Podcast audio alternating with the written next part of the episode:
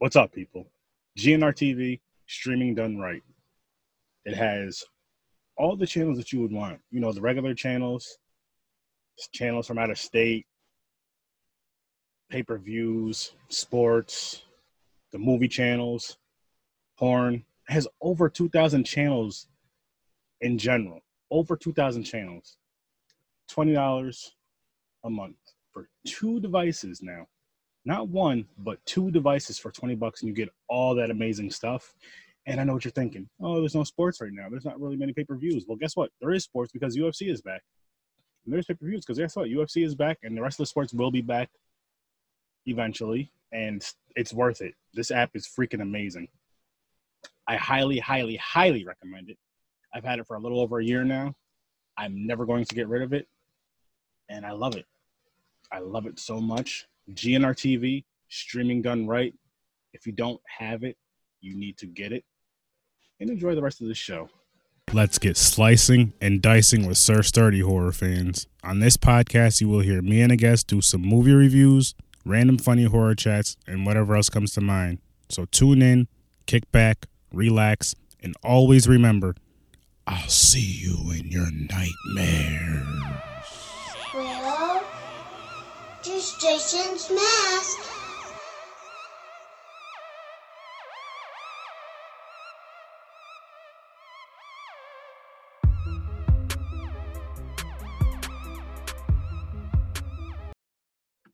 How's it going, ladies and gentlemen? I got the awesome guy Jason on here. Finally, we're doing something together, and uh, you did just drop your movie to YouTube for everybody today, which I did get the pleasure of seeing. Sometime was it last year, right? When I did a podcast on that with one of my friends.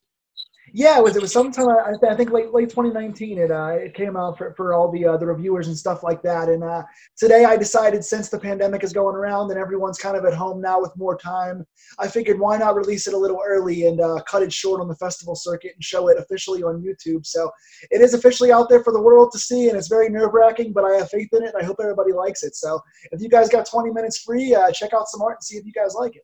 Yeah, I, I enjoyed it. excuse me. It was one of those things where like it was hard to review because this is a spoiler show, right? And we couldn't spoil like I you know, me and you talked and I was like, okay, we won't spoil it, but um yeah, it was just, it was just tough because it was 20 minutes and then you can't really spoil it. But Right. and it's one of those stories where you really have to watch it to get what's going on. So you can't really explain the story without spoiling it too much. and we right. did, like I said, we did it.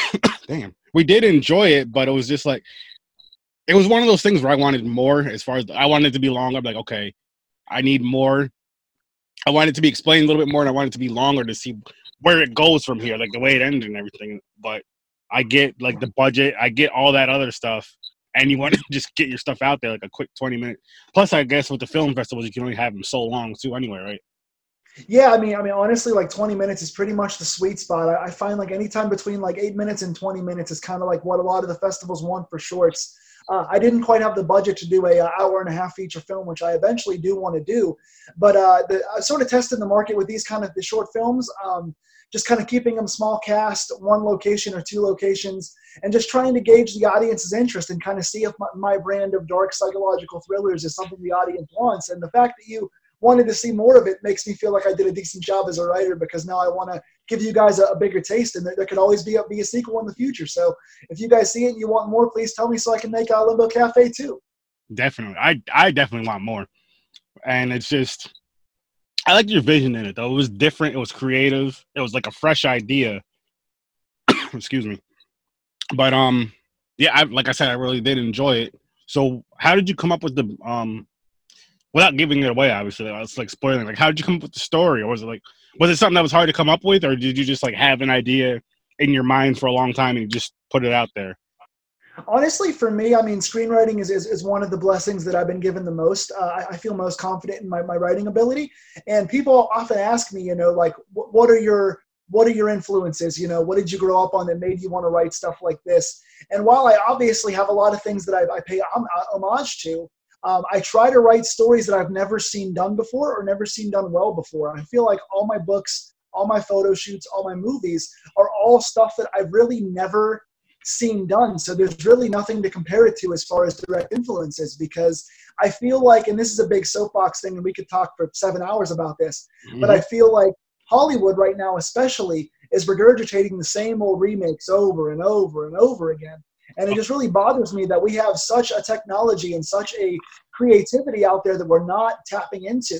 And I feel like here in the Pittsburgh indie scene, which is where I'm from, I feel like we have a lot of indie filmmakers now that are starting to really do some really good independent work. And I want to showcase really original stuff. I, I want to do stuff based on characters, based on journeys, based on the good and bad in all of us. And so I just sit down to think about okay, what can somebody go through? And more importantly, how can that thing change them? How do they get through what they're going through? And how does it affect them and those around them?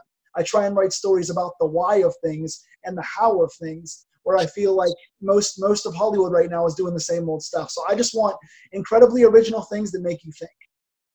I like that. And I agree with you with the, um, the Hollywood thing, but they know as as horror fans, we're going to go see it either way. If you do it exactly. times or one time, and I think I think part of it, well, speaking for myself, is it's like with certain ones where there's remakes, it's the nostalgia, and you're hoping that it sticks to that nostalgia from when we were kids or young adults, and nine times out of ten they don't.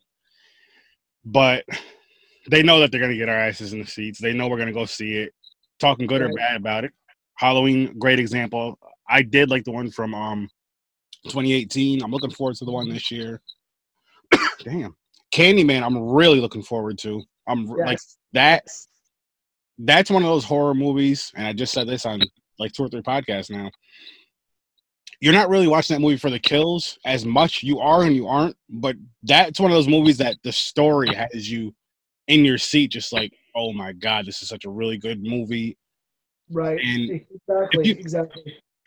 If you take the kills away, I'm not gonna say you could take it out of horror, but you can almost put it in another genre.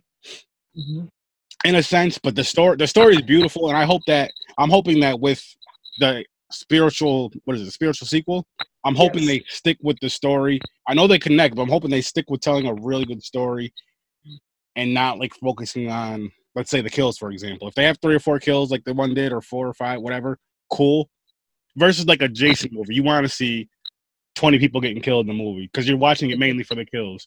You're not watching it for the story of Friday the 13th.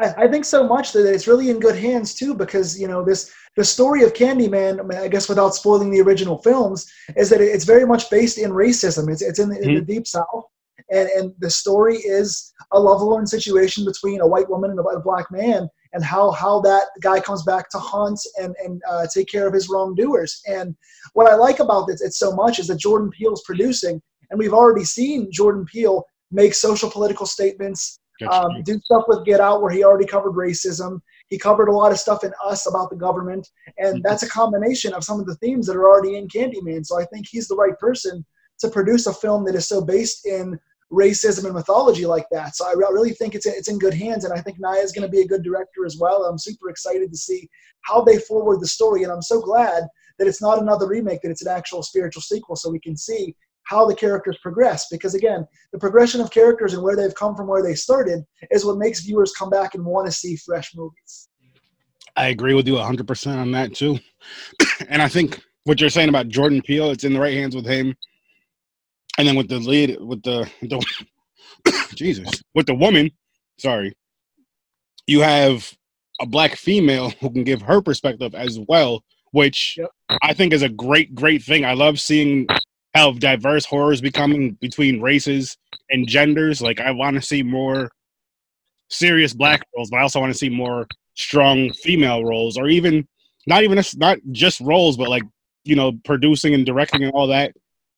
So you can get other visions, other you know the more diverse versions. Sorry, not visions, version. Well, yeah, visions too of these type of movies instead of just the same type of ideals from the same, I'm not necessarily the same type of person, but you know what I mean. Like it's mm-hmm. just more diverse, which I feel it's needed and it's welcome and it's welcoming now. Yeah, no, I totally agree with you, and I think that uh, every time that I go to festivals here in Pittsburgh in my local circuit, uh, they always have all the directors go up up on, uh, by the big screen and kind of do a little question and answer, and they talk to all the directors and writers. And sadly, it's it's ninety percent predominantly males, And Mhm. lately, we're finally starting to see more females. And again, that's why so many ideas are regurgitated over and over again because you're getting the same perspective. The same white males are directing a lot of these things. I totally agree. And so I'm always encouraging my, my strong female friends to, to go out there and make movies because there are creative voices out there. We're just not seeing all of them. And so uh, my two ADs that uh, are my assistant directors for all my films, uh, including Limbo Cafe, uh, are, are two of the strongest, most creative women in the world. And uh, I, I encourage them to continue directing, and they're doing wonderful work right now. Awesome. And I'm glad we're, we're seeing more and more uh, females uh, creating these things. And my stuff always, if you notice, like in Limbo Cafe, is dominated by strong, intelligent, decision making females because I think. Uh, if you look at the history of horror, uh, again to get on the soapbox, but if you look at the history of horror, it is the final girl and the strong female protagonist, and even sometimes antagonist, are what makes these movies really matter and what makes them really get invested in by the audience. You know, if you look back at Jason Voorhees' mother and you know Nancy and and all the classic uh, Mhm. you know final girls, they're the ones that make these movies really really uh, connect with you. So I think we have to have more of those. Fields of Madness behind you, for example, has a seven-year-old little girl as a protagonist, and she's a wonderful character because she's Nice. kind and she's deep, but she's also very inquisitive and very imaginative, and she has her mind open to anything. And I think we all should be more like her. That's awesome. so speaking of your book, before I even ask you the horror question, I'm going to ask you the generic horror question. What got you into writing? Books. I, you know what? Books, I'll say books and movies, just because you do both. Sure, sure. Yeah, man. I uh, I also write theater plays as well, and I've been writing a lot of photo shoot knockups too. Um, I just I've been writing every day for a long, long time now. I uh, I remember just sitting. Uh, I guess this kind of goes into your uh, your loving uh, horror question. Mhm. Sitting on my, my mom and my aunt's uh, living room floor in front of the big console TV, just watching all the classic slashers in the '80s. Okay. That's why my company is Nostalgic Nightmare Productions. Hope we can see the shirt here. Nostalgic Nightmare Productions is just based on the 80s and 90s style of horror that I grew up on. And uh, I was like, I was like six years old when I wrote my first novel. I wrote this like 25 page slasher That's when I was seven years old, and uh, it was misspelled, misformatted, and all this stuff. But I was seven, you know, give me a break. But uh, I just remember love, loving the idea of like writing a story and seeing where the characters go, and just trying to make the audience feel tense and feel scared. I just always that was my creative outlet. Was always sitting down in front of a computer or with a tablet and just like writing uh, any kind of thing in the world. Mhm. I, I just feel like it was an escape for you to create characters and immerse yourself in that world. And that's a big part of why I do this. So to me, it was ingrained at a very young age. My, my mom used to write little short stories she kept in her basement. And then I did the same thing at a very young age. So I've been doing this for 20 plus years now. And I just, I love the idea of being able to create something that other people can watch and immerse themselves in and forget about their real lives. That's really cool. That's real cool because it's like, just so you've been doing it since you were six or seven. That that right there is kind of rare because I've been asking people lately, like you know, what got them into directing or how did they get into it, and for the most part, a lot of them got into it like just later on in life when they're older, at least mm-hmm. teen years or something. Like really started catching it. But you were interested since you were a child as far as writing, which I think is amazing. Because what kids like to write?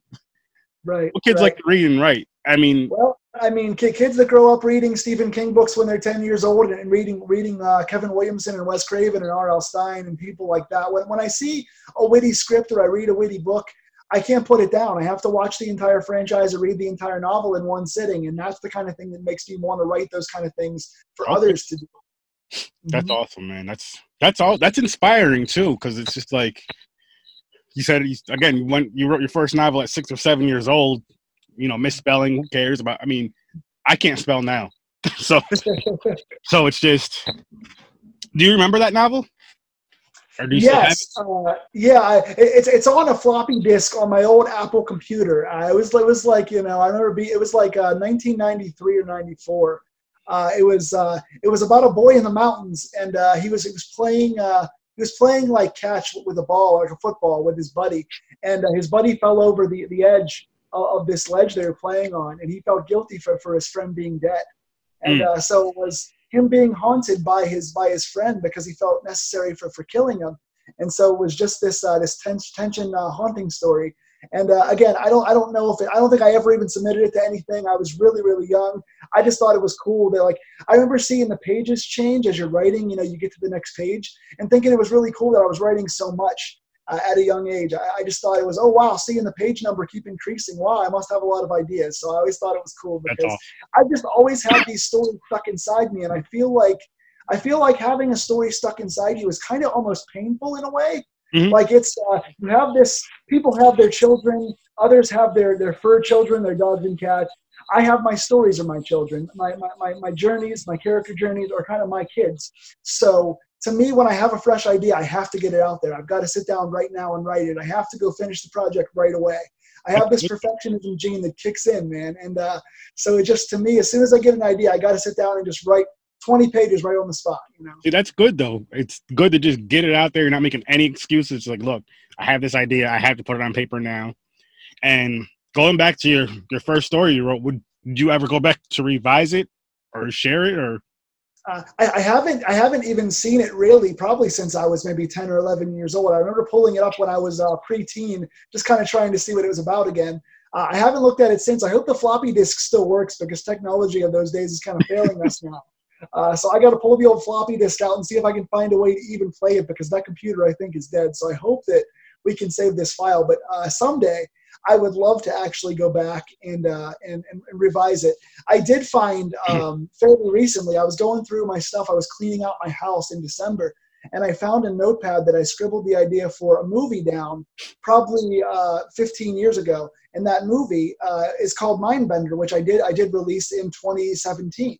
Uh, so I had an idea for a film in like 2008, and then nine or ten years later, I actually, without knowing I had written it down years before, had gone and actually made it, and it won some awards. So it's pretty cool. That uh, that's real cool. Yeah, that's really cool. so you, I can tell you have a huge passion for writing and directing.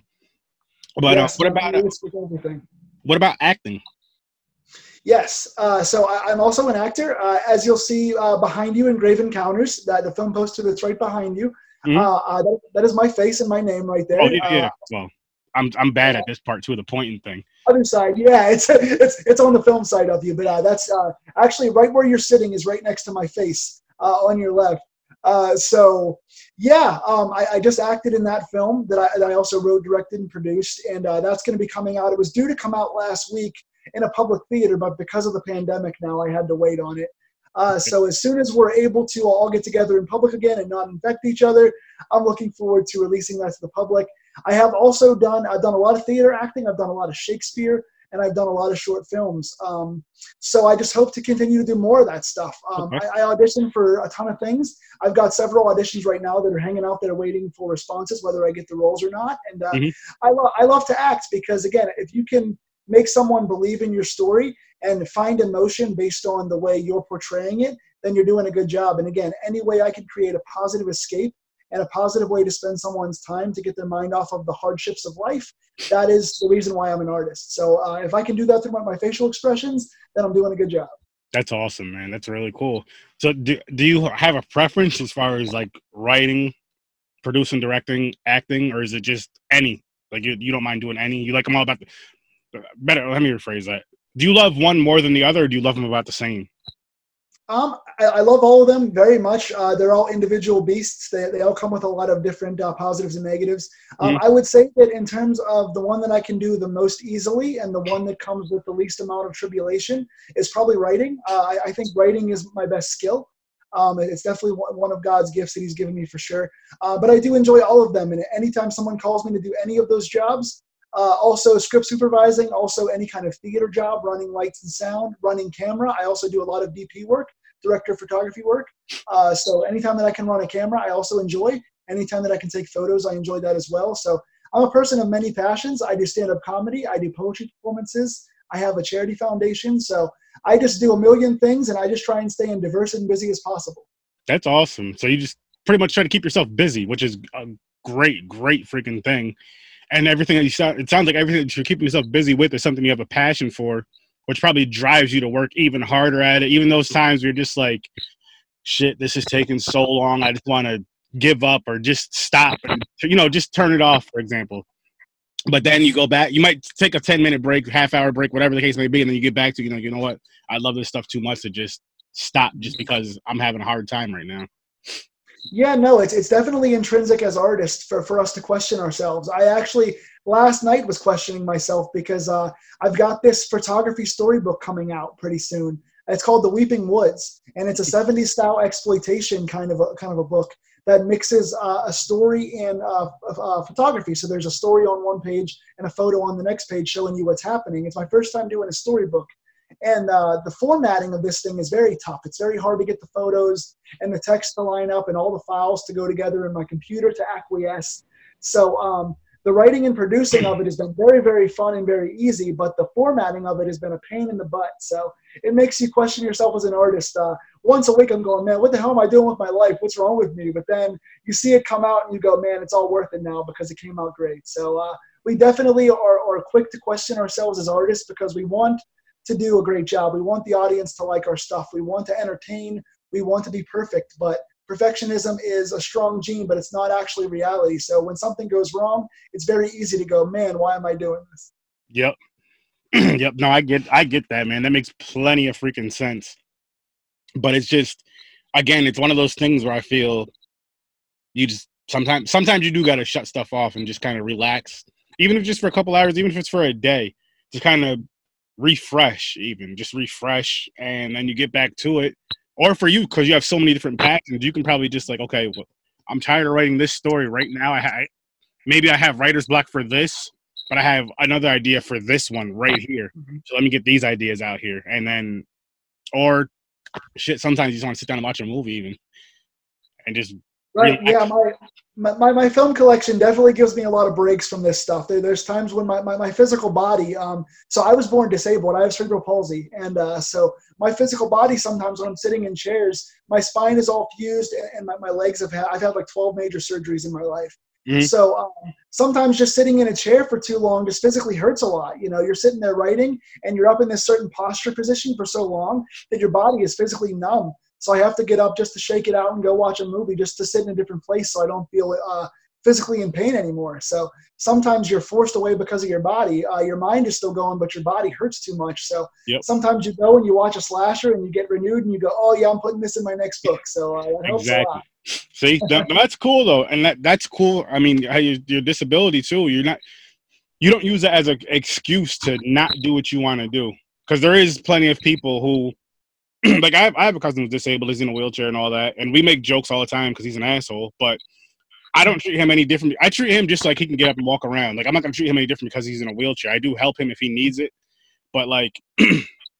I get what, but he like for him, he doesn't make excuses of like he works for the state, so he's he he doesn't have to, but he mm-hmm. works, and it's like he's just like, hey, I want more, I want to do this, I want to do that. Like you're focusing on your dreams, you're doing something you don't have to, but you're doing that because you have a passion for it. You're not using your disability as an excuse. Like some people will, and I. I don't want to sound like an asshole when I say this, but I feel like I feel like some people do to an extent, depending on their disabilities. You know what I mean? Obviously, men, there's mental, physical, but I'm just saying like ones where one where you're able to do something mentally or physically do something. I feel some do because maybe some the way they were raised, like sometimes their parents treat them a little different or kind of baby somebody a little bit because of that. Versus like, look, I mean, I'll help you with this, but you can still fucking do this, this, this, this, and this. You you you're not that. You know what I mean? You're not that bad.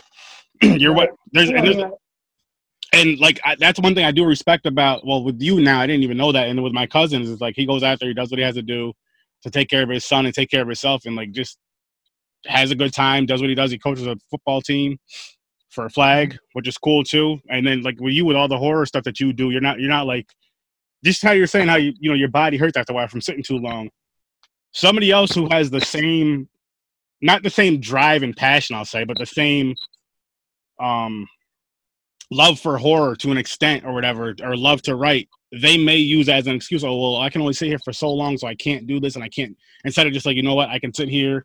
Say if you can only sit there for 20 times, I don't know how long it is, but say you can sit there for 20 minutes a day or 20 minutes at a time and write something and then go lay down or relax, whatever you have to do, and then come back to it. There's some people that use that as an excuse.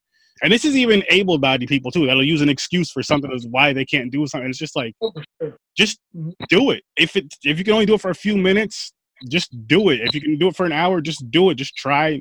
Eventually, things will get better. Eventually, you'll learn your body to where you'll know how much for you, for example, you you know how long you can sit somewhere and how much pain you can take before you're just like, all right, I have to move, I have to walk around, I got to stretch, I got to go lay down, or whatever the case may be. Mhm. Versus like someone who's like, okay, you know, you sit down, my back hurts. Okay, I got to get up. I can't do it. Like, come, come on now, you push, you're, you're pushing yourself. Right. Well, well, the thing is, the way I look at it too is that we're all disabled in some way. You know, mine is a disability that when I walk down the street, you can see that I'm disabled. I have a limp. I, I walk a little slowly. I have some bad balance.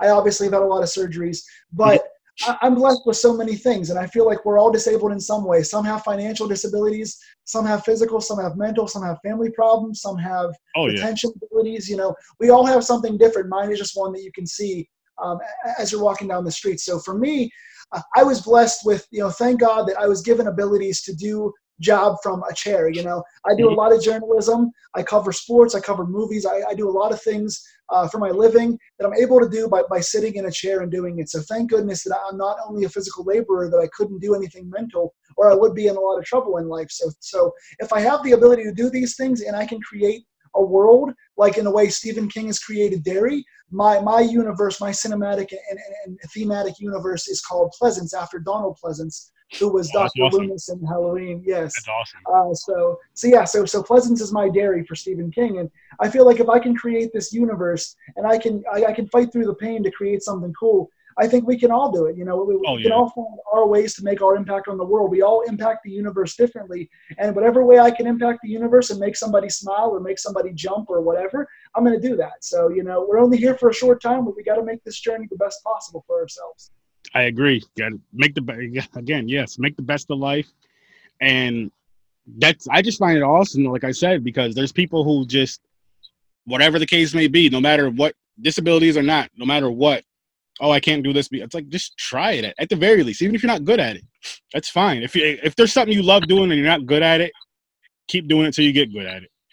hmm Or yeah, no, and I think that there's a fear of failure too. I feel like I, feel like a lot of times people are afraid to try because they're afraid to fail. Mhm. And that's the thing that, that I've learned as an artist is that if you're going to be in this business, uh, be it whether it's film, theater, or uh, being an author, you're going to fail a lot. You're going to get a lot of rejection. You're going to get a lot of, of bad uh, feedback.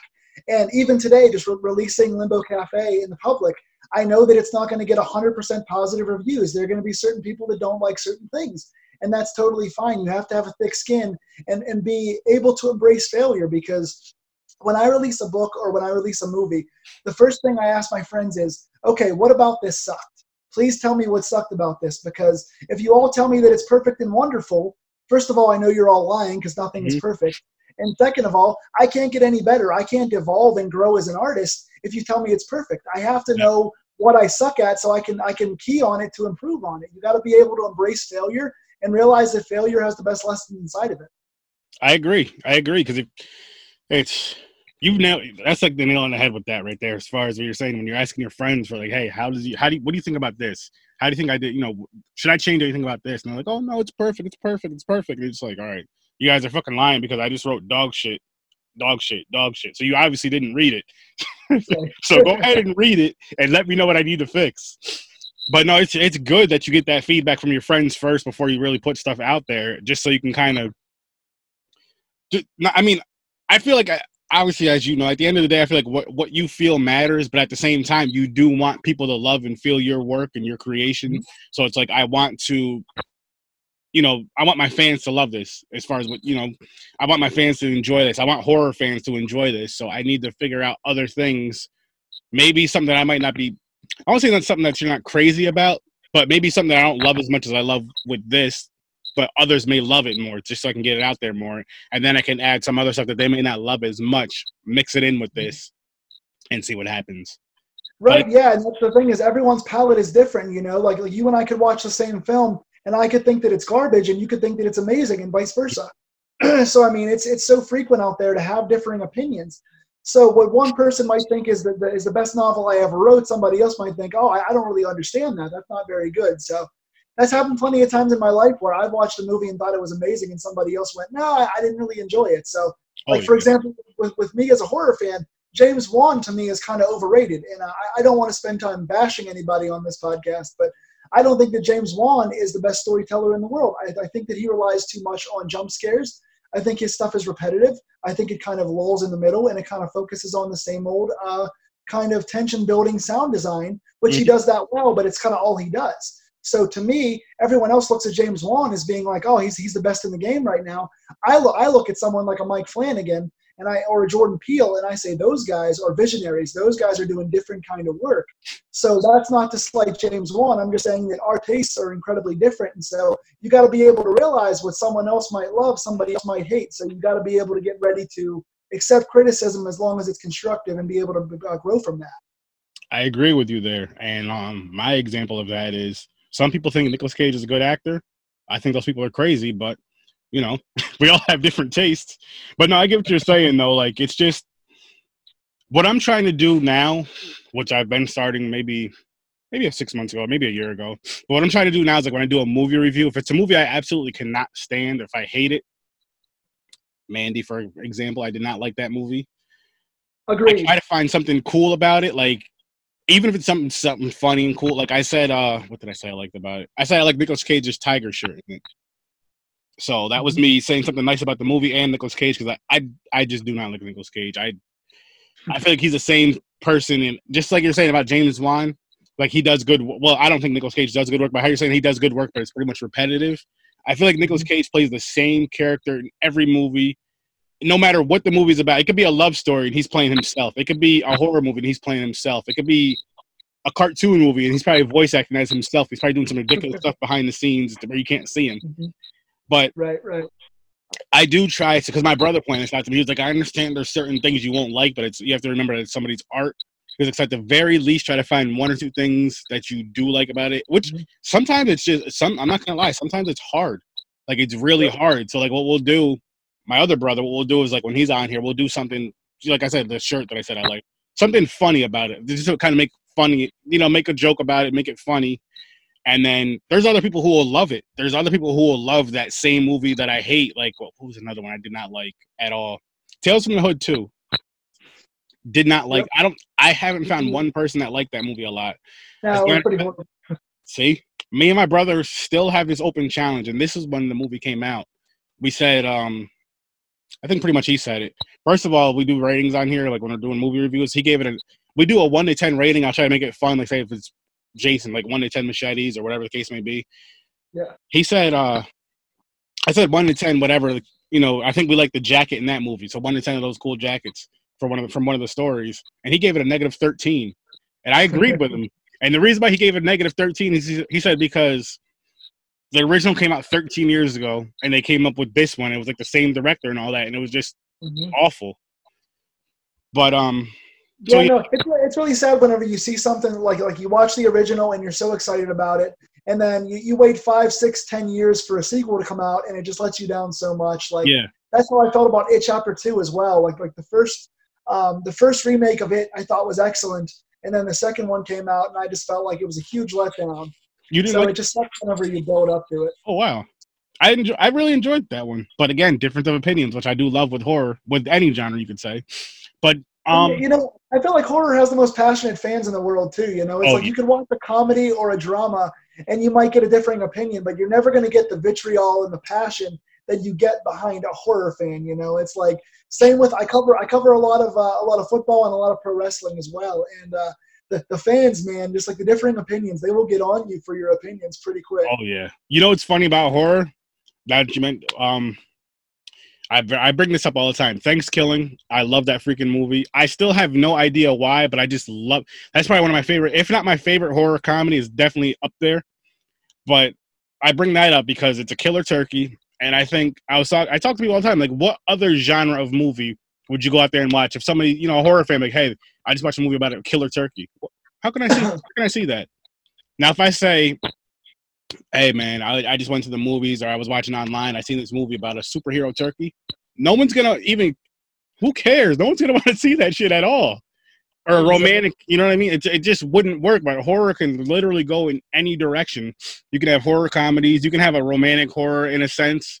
You can have the serious slashers, the mind fucks, all that stuff. And it's not going to be wrong. It's not for everybody like every anything else, but you're going to have that core group of fans. and it's you know, that core group are almost like a cult of fans that just love it and will defend that movie to the death. for whatever reason why they love it. Whatever reason. Another good example is Halloween 3. I seen that as a kid. As a kid, I hated it because you know, and you can go out and grab a movie from the video store, grab Mhm. one or two movies at a time, and we would go through the franchises of certain movies, and that was one of them. And we got to part three, and I was just like, "What? What is this shit?" Yeah. But as as I got older, as an adult, and with social media too, it does help. I watched it again, maybe shit, maybe eight to ten years ago now, maybe seven, eight years ago. I watched it since then, but I'm saying I watched it seven, eight years ago. I was in I was on Facebook and in a Facebook group, and someone was saying, "Watch Halloween three as a standalone film." Yep. Forget that it's a sequel, and then it'll give you a different perspective. Which it gave me a way different perspective. I actually really like the movie. I'm not gonna say I'm a diehard fan and I love it, but I do like it a lot. And another unpopular movie I'll say, I would think so, is um, which I love and I always loved was Friday the Thirteenth Part Five okay. with Roy Burns as the killer. Yep. It's not obviously it's not as good as when Jason's the killer, but I like how I like you didn't know about it until the end. Like if if you've never seen that movie before, I'm sorry I spoiled it. I'm not really sorry though, but uh, you won't you won't know about that until you don't know about that until the end. And I think they just did it so well because they had like the flashbacks of Jason too with Tommy. It was it was a fun movie. It was actually like for me out of the whole franchise, it's like in the middle for me. And Reggie the Reckless is besides Jason, Reggie the Reckless is like my favorite character the whole. Yes, I love Reggie, and it's. But what's funny about that movie too is that, that as a movie, it's one of the better. It's one of the better campground style building tension character kind Mm-hmm. of Friday the Thirteenth movies. It's just that it's not Jason, so so the ending kind of loses the audience a lot of times. As a film, it, it is one of the better entries, but then it gets to the end and it kind of kind of ruins it. But uh, what's funny about that movie is the blue streaks under the mask give away that it's not Jason because when they do flashback Jason, you see the red the red streaks under the mask, and then whenever it's Roy, you see the blue ones. But watching it as a kid, you don't know to look for that, so you have no idea. Now, as an adult, I go, "Oh, I should have known." yeah, you you don't know to look for that, and then I feel like as a kid, maybe even as an adult too, when you're watching those movies, you really get into it. You're not really you're not really paying attention to that, and then but then after you watch it, like how you're mentioning it now, you look back and you see it, and then as an adult, you look back and you see certain things and you point things out, and then just seeing, I'll say seeing it on DVD or Blu-ray versus VHS, more things are just point, they just stand out. I mean, either way, you're gonna see the blue and the red difference, but more things stand out for you more. So you're just like, oh, that's yeah, that's cool. Like I went to see um in the theaters actually. I think it was the 25th anniversary of Nightmare on Elm Street, 25th or 35th, I forgot. A couple years ago, with my wife, it was they were playing in theaters, and it it just looks so. I was just, this is the reason why they need to have a horror theater. Well, not now because of this whole pandemic, but they need to have a horror theater that just you know just shows horror movies. Just I would say just classic movies, just classics from like maybe. And then I was thinking maybe maybe do a mix of both, do old and new, old and new, but show a ton of the old classics because who wouldn't want to go see, or if you aren't old enough, like the original Friday the Thirteenth in theaters, any of those movies, Jaws in theaters, which I got to see that too as well Mhm. this past summer. Um, just you know what I mean? Any of those because it's just it's just different. Like Texas, I would love to see Texas Chainsaw Massacre in theaters. I would love to see The Exorcist in theaters. Just because I'm not, I don't know how to build a time machine. Because that is something I would really love to do. Is build. Just imagine being the age you are, having the mentality you do, but going back in time and seeing these movies. You've seen them before, but seeing these movies for people who've never seen them and seeing them in theaters, that has to be. Exactly. Exactly, and, and that's the thing too is that my, my local theater around where I live here, uh, they do like five dollar Wednesday nights. So every Wednesday they would do a throwback movie that's like a super classic. Uh, it would be a different genre, so you might get horror, you might get drama, whatever. Mhm. But uh, they would do Friday uh, or Wednesday night five dollar movies. So for a cheap price, you'd be able to go watch a movie. So uh, around around October they do uh, all horror. So I got to see back to back weeks. I got to see the original Halloween, and I also got to see Psycho, uh, the '60s Psycho, the black and white Hitchcock, um, in theaters with a friend who had never seen those films before. So I got to watch them through her eyes for the first time and Mhm. see them on a big screen. And it just with the surround sound and the audience who's all dedicated and knowing what to look for, but still being able to enjoy it as if you're in the moment for the first time, really gives you that nostalgic remembrance of when you first watched it. And imagine how it must have felt back in the 60s when Hitchcock was doing closed door theaters where you couldn't come after five minutes of the movie. So Mm. I just, I, really enjoy those experiences, man. And I definitely am with you. They should do an all horror version because I'd be there every day. I'd be Yeah, I- I know. Or I mean, at the very least, even what your town does as far as like once a week. But I again, I'd say just stick it with horror, maybe or you know, yeah, once a week. You know, stick with horror, say a Friday or Saturday, where they just show. Even if it's just one horror movie, they just show that throughout the day, the same movie. It doesn't matter. I think it would really draw in a lot of fans, and I think it would just be great because you get to see that on the big screen. Mhm. And as much as I do like watching a movie from home because you can stop and pause it and do whatever you want, you know, you could move around, do whatever you want to do while you're at home. There's nothing like going to the theater and just seeing the whole the big screen. And I'm not rich yet. I don't have that kind of money to just get this at home, have my nice home theater with a you know, a hundred inch screen just hanging up on the wall. Like, hey, you going to No, I got the movies right here. That would be beautiful. I wish, man. I, I would definitely, if I could just, uh, and that's a lot of what I do during October. I do the 31 nights of Halloween in my house. So Mhm. I, I play two or three horror films uh, throughout a day, and I just have them playing 24 7 in the background. I have candy on the table. I have the whole house decorated. I have friends come in and out. I have beer. I have pizza. And I just love the immersive experience because horror brings people together. Horror unites communities like that. And especially in times like this when the world's a little scary, we got to find something peaceful to unite over and be able to be on the same page about. You know, politics right now has got us so divided, and I just hate the fact that there's no unity right now in the world because unity is what's going to save us all. And I feel like horror does that for us. So I just love the idea of, of having your friends come and go and have snacks and have drinks Mhm. and talk about classics and put yourself back in that place when you were a kid when you first discovered these movies because we've all got those nostalgic video store memories that, that I wish were still around today. Uh, me too, man. Me too. I just I I love it. It's just it's it's like nothing other. It's there's just like I said, I've been watching these movies since I was a kid, and there's nothing better than just sitting down, watching some horror with friends, family, whoever's into it with you, and just chilling, watching some movies, or just talking about movies. Like kind of like how we are now. It's and it's crazy that you're. It's funny because you're saying like sitting down, watching, being peaceful, watching horror movies. If you're thinking of slashers, there's there's nothing peaceful about those movies. Right, sit down and watch a nice murder, right?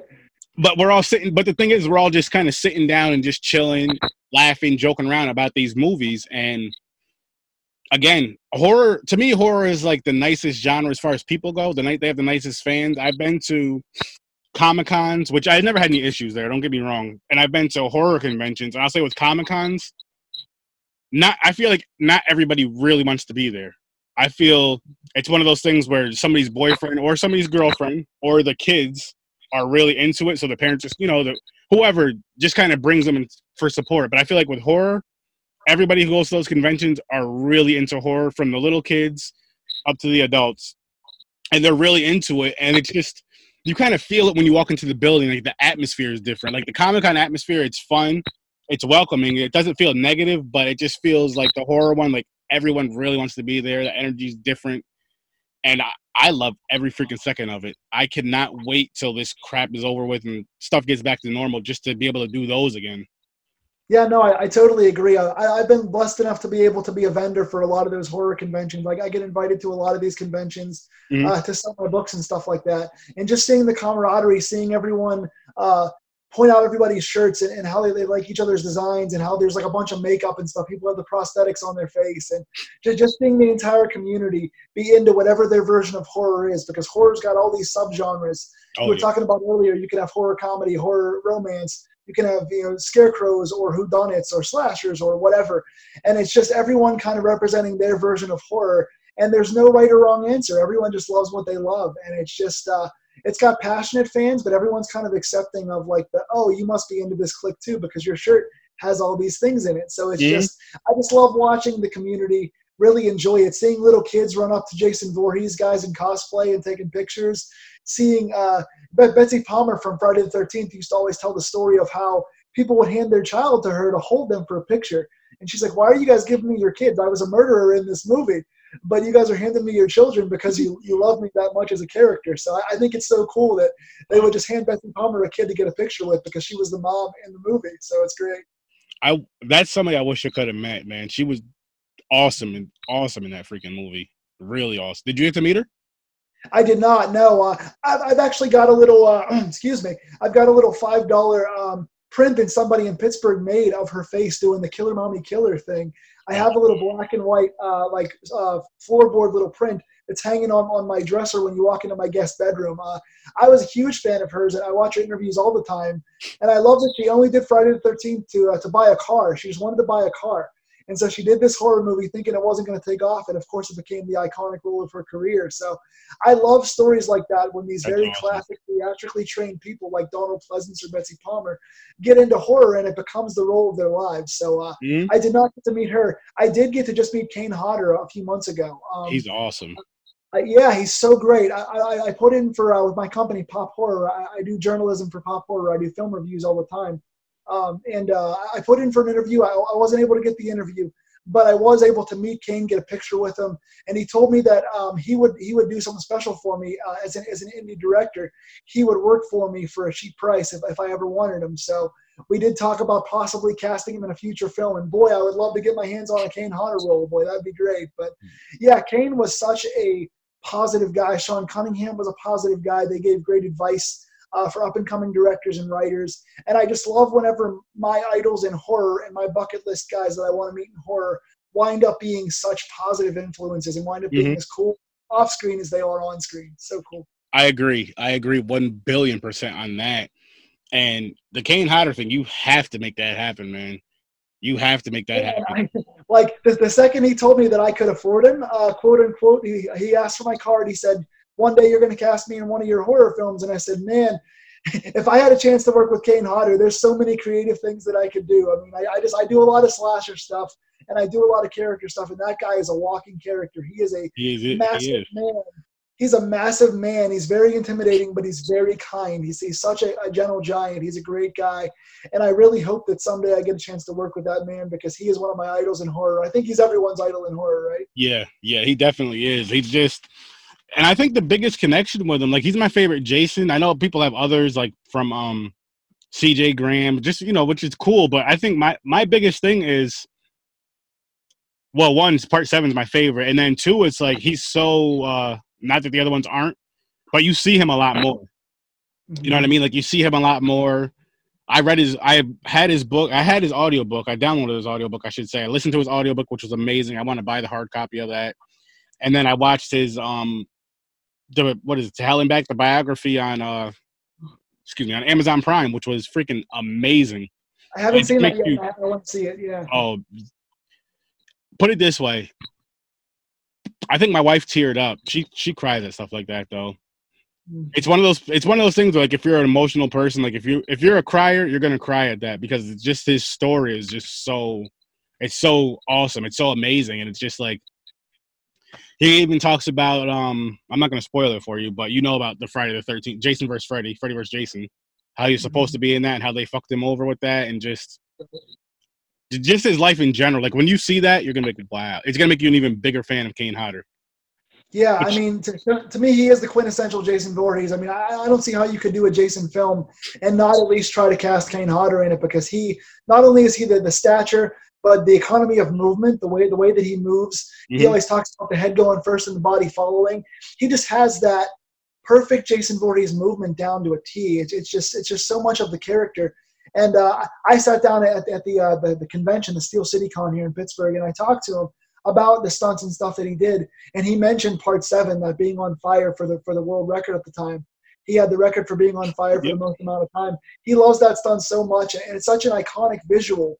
Horror is made up of all these important visuals, and Kane, just in part six, standing on the big RV as it's tipped over, and like part seven of him be, being on fire and, and uh, coming up out of the lake, and when, he's chained up, and just so many things that, that Jason Voorhees is known for. Kane Hodder's movement and being able to portray a character in spite of the fact that you've got layers of makeup and prosthetics and masks on. He Yeah. still makes you terrified of him, even though his face is covered. That to me is a sign of a great actor. Oh, I agree. See, well, C, CJ Graham was the one in part six with the RV, which was Right. a powerful, powerful freaking scene. Could you just seen him? You know how awesome that was? Just seeing him just standing on the side of the RV as it's flipped over. I was just like, shit. Right. Yeah. I, I, forgot that he came in through part, uh, part seven. It was, it was Yeah. seven through ten that had him in there. Yeah. Seven through X, and then. It, Right. You know, the, the, you know the the only downfall of um the ones that Kane Hodder was in is I wish he was in the ones with the better stories. Mhm. But no, the I, I, totally agree, man. That's the thing. It's like as as much as like you, you can you can appreciate X for being like so bad it's good comedy, Mhm. and you know Jason Goes to Hell. At least it had some kind of a story, even though the story came out of nowhere and it, it wasn't really well written at all. And uh, of course, Jason Takes Manhattan, where he actually took uh, the the, the the the ocean, Crystal Lake, for twelve thousand miles or whatever it was yeah, and he took Manhattan for 24 seconds. But yeah, I mean, it's uh, he definitely got involved in some of the worst installments, but his character stood out at least throughout it. definitely. And that that's not even to take away from the other people who played because I, I really feel like everybody who played Jason did an amazing freaking job. I don't want to take away from any of those guys. I just wish maybe not that Kane Hodder was in a different Jason, and I just wish maybe those other ones had better stories. I'll say that because those other guys did an excellent, amazing, amazing job, and I don't want to I don't want to take away from what they did because it sure. it would change the attitude of the movie. It would change the movie some just because everybody did the role a little bit. They put it like their own. They made it their own role. hmm hmm But- exactly. Yeah, it's that's the funny thing about being able to to cast um, different people in the same role is just seeing how their movements change and how they interpret the character. It's Mhm. very interesting. It I uh, I had a chance to play a demon in, in a movie about uh, I think it was in 2017, uh, and it's actually doing pretty well. It's got something like 33,000 views on YouTube or something like that. It's pretty crazy. But when I was playing a demon, my face was was shown, but I still found myself reverting to kind of some Kane Hodder style movements. He was my inspiration for how to play this demon character, even though it's a different style of character. I just think that his movements are Yeah. so strong and he uses his motion so well that he was kind of an inspiration for my character. That's awesome, man. That's that's cool. And Kane's one of those things that he's just an inspiring person. Like I said, definitely when you get a chance, Amazon Prime, check out that check out that to hell and back. You're gonna really, really, really enjoy it. And uh send me start posting your links in the group and stuff, the horror group. Don't don't be shy with that, man. Your YouTube, all that good stuff. Anything horror related, feel free to share it. Yeah, I was gonna say I, I've been lucky enough uh, since I came back into film uh, at the end of 2016. I had I had a film run where I was involved in the indie film scene from 2010 to 2013 uh, for about four years, and then I went away to go do Shakespeare acting and start writing books and doing uh, stand-up comedy and stuff like that. And then uh, in tw- at the end of 2016, I got the bug and I came back into film. And uh, in the last four years, I've been a part of something like 55 to 70 sets, something like that between yeah between acting directing producing ading uh, dping script supervising uh, just production assistant all that stuff I've, I've been involved in, in something like you know seven dozen sets or something like that it's been insane how, how busy i've been so i've got links for days man i could i could blow your group up with a ton of stuff Oh hell yeah! Like I said, anything horror related to give people more things to check out, more things to watch, and all that good stuff. But um, I guess we could wrap this one up here, though, man. We definitely got to do this again. Next time we should do a movie review. For sure for sure man there's uh there, there's like you know there's there's umpteenth amount of hours we could spend here talking about horror we, we could break down each subject and Oh, have know. its own podcast for every single thing and uh I've got so many projects coming out that are horror. We could also spend individual podcasts talking about each one of those, man. But yeah, I uh, I'm obviously a diehard fan, and I'm producing constant content. Um, also doing self help blogging and stuff like that. But in terms of the horror, uh, my photography storybook is coming out uh, in the next couple of days. It'll be officially up on Etsy, and then I'll start doing conventions once all this pandemic stuff passes, and I can breathe on you guys again. Uh, and then uh, my next movie uh, is a uh, kind of a little bit horror, but Grave Encounters is, is a lot of drama and thriller as well. But that's coming out as well, and then I've already got uh, both. My next novel is in beginning of production already. It is a is a clown uh, a clown haunted carnival slasher, Hmm. and I've also got my next movie, which is called A Soul's Window, which is another psychological thriller about paying for your past mistakes and being face to face with your wrongdoers. And that is being shot uh, in the spring as soon as the pandemic passes as well. So my next novel and next movie are both already in production. So I've got plenty of content coming. That's I, I can't wait, man. And um, yeah, definitely. Like I said, definitely share all your links and stuff. Thank you so much for coming on, taking the time to come on and talk some horror. And like I said, man, we definitely got to do this again. So definitely keep in touch. And if there's anything else you want to plug, go right ahead.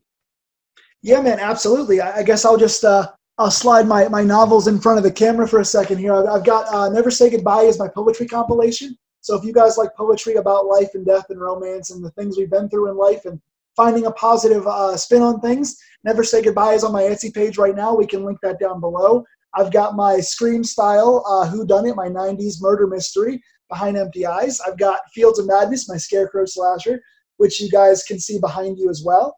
Uh, those are all available on Etsy right now. And uh, Weeping Woods, my 70s exploitation, is coming out soon. Uh, I've got a self-help blog on blogger.com, uh, my Twitter. If you guys want to get a hold of me and ask about different projects we've talked about today, uh, my Twitter is at jayburke. That's J-A-Y-B-U-R-K-E. And uh, I've got a YouTube channel where I do I post not only horror films, but my newest one is up right now. But I also post different things about my novels, poetry, film reviews, sports reviews, Pittsburgh Steeler content here. Uh, that YouTube channel is Styles Clash for Life. That's S T Y L E S C L A S H, the number four, life, L I F E, Styles Clash for Life. And uh, that's my YouTube channel. So get a hold of me on Twitter or YouTube, uh, and I will send you guys whatever links you want to check out because I'm always creating, and I hope you guys enjoy it. Awesome, man. See now, people, when I say plug your stuff, that's the way you do it. This he he knows what he's doing. I, have done plenty of these podcasts, man, and so uh, I've actually got. Uh, I want to plug two more quick things, and I'll, Oh, I'll get go out of your head. But, uh, Go ahead. yeah, I've got. I just did a filmmakers podcast with a good buddy of mine, who's one of the best sound guys in the local Pittsburgh indie film scene. Uh, Michael Ray is doing a uh, local 412 Pittsburgh filmmakers podcast, and I just did that one on Monday. Uh, hence, where I get the podcast experience for plugging all this stuff. Mhm. But uh, he he's got a new series coming out, so look up Michael Ray in the in the 412 Filmmakers podcast. And also, I've been doing uh, I, I've been shooting uh, horrorcore music videos where it's like horror style rap. It's very Halloween and fall centric. It's got really cool beats. Uh, it's it's got what you call the horrorcore vibe, and it's uh, it's music that, that's based on horror style stuff, and it uh, even kind of sounds like some of the soundtracks from some horror you guys might like, like The Exorcist and Halloween. Uh, that is the, the artist is Labyrinthine, so go ahead and YouTube Labyrinthine. We've shot a couple videos together that I've directed and ran the camera for, and several more are coming as well. So check him out also. That's awesome, man. And yeah, just um, I, all those links and stuff. Just e- I mean, you can post the horror ones in the group, and then email me the other ones. And when this episode comes out, I'll put it in the dis- I'll put them all in the description so people can find it all as well. But again, man, thanks for coming on. I definitely appreciate it, man. I, I just I enjoy this stuff so much. This is, this is a fun environment. I appreciate you giving a platform to independent artists. I mean, there's not a whole lot of places out there that, that are interviewing indie directors and writers and giving us a chance to talk about our passions and, and plug our projects. So I appreciate all your support. You you've just been a very kind person, and uh, you and I definitely vibe on an artistic level. We definitely have a lot of the same interests. So I'm sure I'll be on here again. But I just I appreciate all you're doing, man, for us. Thank you very much. Any and you're welcome, man. Anytime, it's just a pat. I love horror, so so anytime I get a chance to talk about horror or anything, I'm just gonna do it. But again, like I said, thank you so much for coming on. We will definitely be doing this again. And to all the listeners out there, as always, I'll see you your nightmare.